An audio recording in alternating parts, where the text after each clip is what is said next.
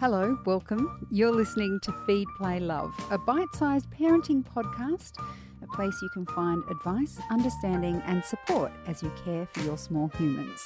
I'm Siobhan Hunt. Tell me something. How do you feel about your body post birth? I'll be honest with you, I wasn't thrilled. Post breastfeeding, my boobs looked like fried eggs. My previous six pack stomach became soft and squishy. And though I know I should appreciate this body for all the amazing things it's achieved, I haven't been completely accepting. Sallyanne Hartnell is a relationship coach for women at Reflect Coaching. Hi, Sallyanne, how are you? Good, thank you. So, we do talk a lot about accepting and appreciating our bodies for what they are, but it's not always easy, is it? No, it's not. We, particularly as women, are fed from a really young age the stories about how we should look. You know, media, social media, we're swamped, and women should look a certain way to get the guy, get the job, and we should definitely bounce back to the body we had pre baby. So it's de- it's deeply embedded those stories that we tell ourselves, and I think it's pretty hard to to deprogram intellectually we know it, but sometimes it's so deep we don't even realize or recognize that it's coming up.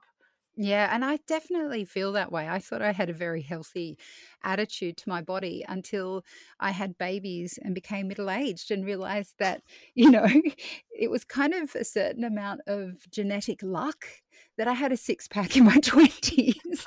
and that genetic luck does not continue into middle age, apparently.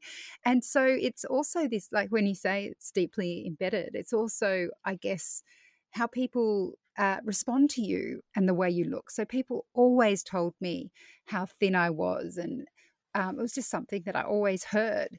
And they can't say it now because that'd be lying. Um, and it's so interesting to see my response to that. And even though I know that childbirth, middle age, this is what my body's meant to be doing. Um, but it's it's just it's a little bit confronting. I don't know if that's something that resonates with you at all. Yeah, absolutely. Um, I too had the six pack, and my six pack is long, long gone.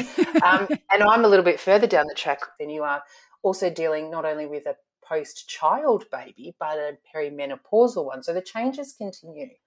I think it's about going really deep, and and this is difficult to do in those early days postpartum but it's it is about accepting that we are as women so much more than our bodies and it is mm. and we are smashed with that message over and over. From the moment we're born as a, as a girl we are treated differently and our, our physical appearance is constantly commented on from a very young age. So it's really difficult. But you know you you mentioned it Siobhan how freaking amazing is the female body you know? Mm. we can grow a whole other human from scratch and, and you know and feed it and keep it alive.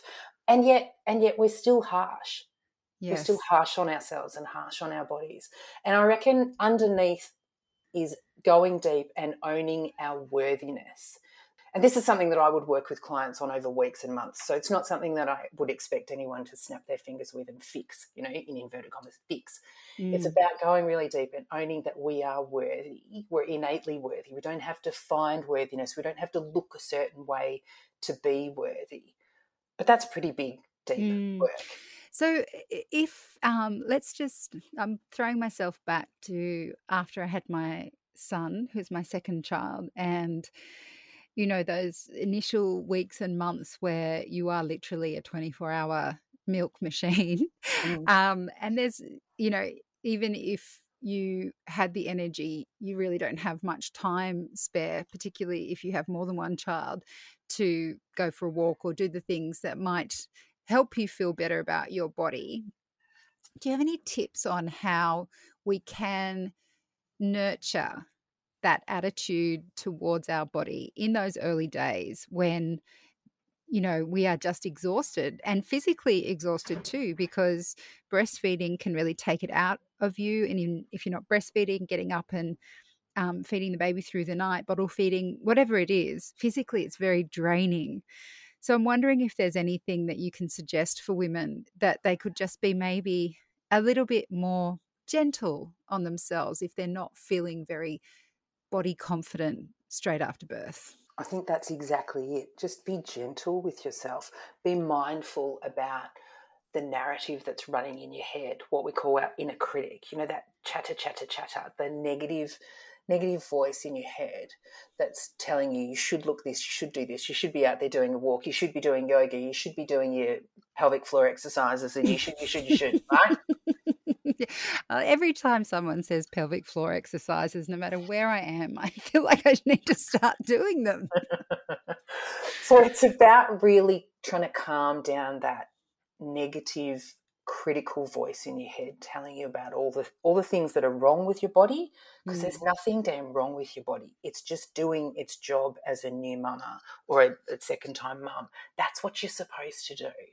Um, so being really gentle with the way you speak to yourself being kind and generous and forgiving and honoring what your body's just done. As we said, grown another human and you're busy feeding it and keeping that toddler alive all at the same time with about three minutes of sleep a day. So I think working really hard, I shouldn't say working really hard because no one wants to work really hard when you're so exhausted, but just toning down that voice. When you hear it ramp up and saying, oh, you should, you should, you should, let go of should. There is no should. Mm, and give yourself that gift, like you said, of honoring what your body's done. I'm, I'm just constantly, I think my favorite part of a yoga yoga class, because I am a bit attached to my yoga classes, but um, one of my favorite part of yoga class is shavasana where you get to lie down at the end and that's all about and, and even through the practice like for me a good yoga practice is you do a strong pose and then you have a resting pose and it's in that moment of rest where you go this is an equally important part of life is to just sit and soak up the thing that your body has just done and be restful. But we we're not maybe as uh, appreciative of what we've just achieved with pregnancy and birth because women are like oh well you know i've just had my baby. I should be back to how i was when it's taken 9 months for you to grow that human and for your body to change and you know, evolve through that process. So it's not going to be a quick fix at the end. So maybe you need a nine month rest period afterwards too. absolutely. Absolutely. And just giving yourself the grace and the kindness to rest and heal and step forward on the journey. You know, you may not ever have that six pack again, and there might be grief around that. So, even allowing yourself to sit in some of the grief too that your body has changed. I think the other thing we do as women too is stand in the mirror. Where does your eye go? Your eye goes directly, immediately to the part of your body that you like the least.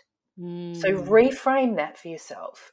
Find the things that you like the most. There's going to be something, even in that in that sleep deprived milk machine haze of newborn days, there will be something. Is it your eyes? Is it your shoulders? Is it your hair? Is it your toes? Whatever it is, it might be your waist. It might be your belly because look at what your belly just did. It grew a human. Whatever it is, think about the things that you do like about your body and train yourself to look at those first and really anchor into I love my XYZ, whatever it is, and anchor into really honoring and loving yourself up for the things that are great about your body, the things that you love. Now, it is possible to be healthy and not be thin. Like I, I'd actually say that I'm reasonably healthy. I like to swim. I do my yoga. I'm not at the gym thrashing it out all the time, but I, I exercise and I don't eat too badly. um, should we all just do a really good cull of who we follow on Instagram? I mean, I totally love Jennifer Lopez, but looking at the 50, what is she, four year old's Instagram feed does not do my ego any good yes, yes, yes. We should all, whatever season of life you're in, whether you've just had a baby, whether you're in the messy middle of toddler, you know, preschool years, teenagers, separation, divorce, yes, do a really good cull of whoever you follow on whatever social media platform or in whatever way, shape, or form you are looking at other people. Mm. And find those people who are doing life, doing motherhood, doing their season of life pretty much along the way you want to do it without tipping you into a shame spiral or tipping you into comparisonitis. You're doing you.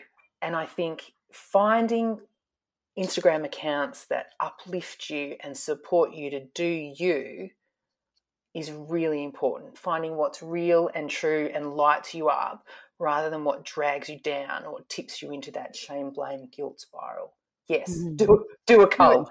Do it. Okay, I'm going to go and do it now. Sallyanne, thank you so much for your time today. Thanks, Siobhan. That's Sallyanne Hartnell from Reflect Coaching. Feed, Play, Love is a babyology podcast produced and presented by me, Siobhan Hunt. I'd love to hear from you, so if you'd like to get in touch, email me at feedplaylove at theparentbrand.com.au. See you next time.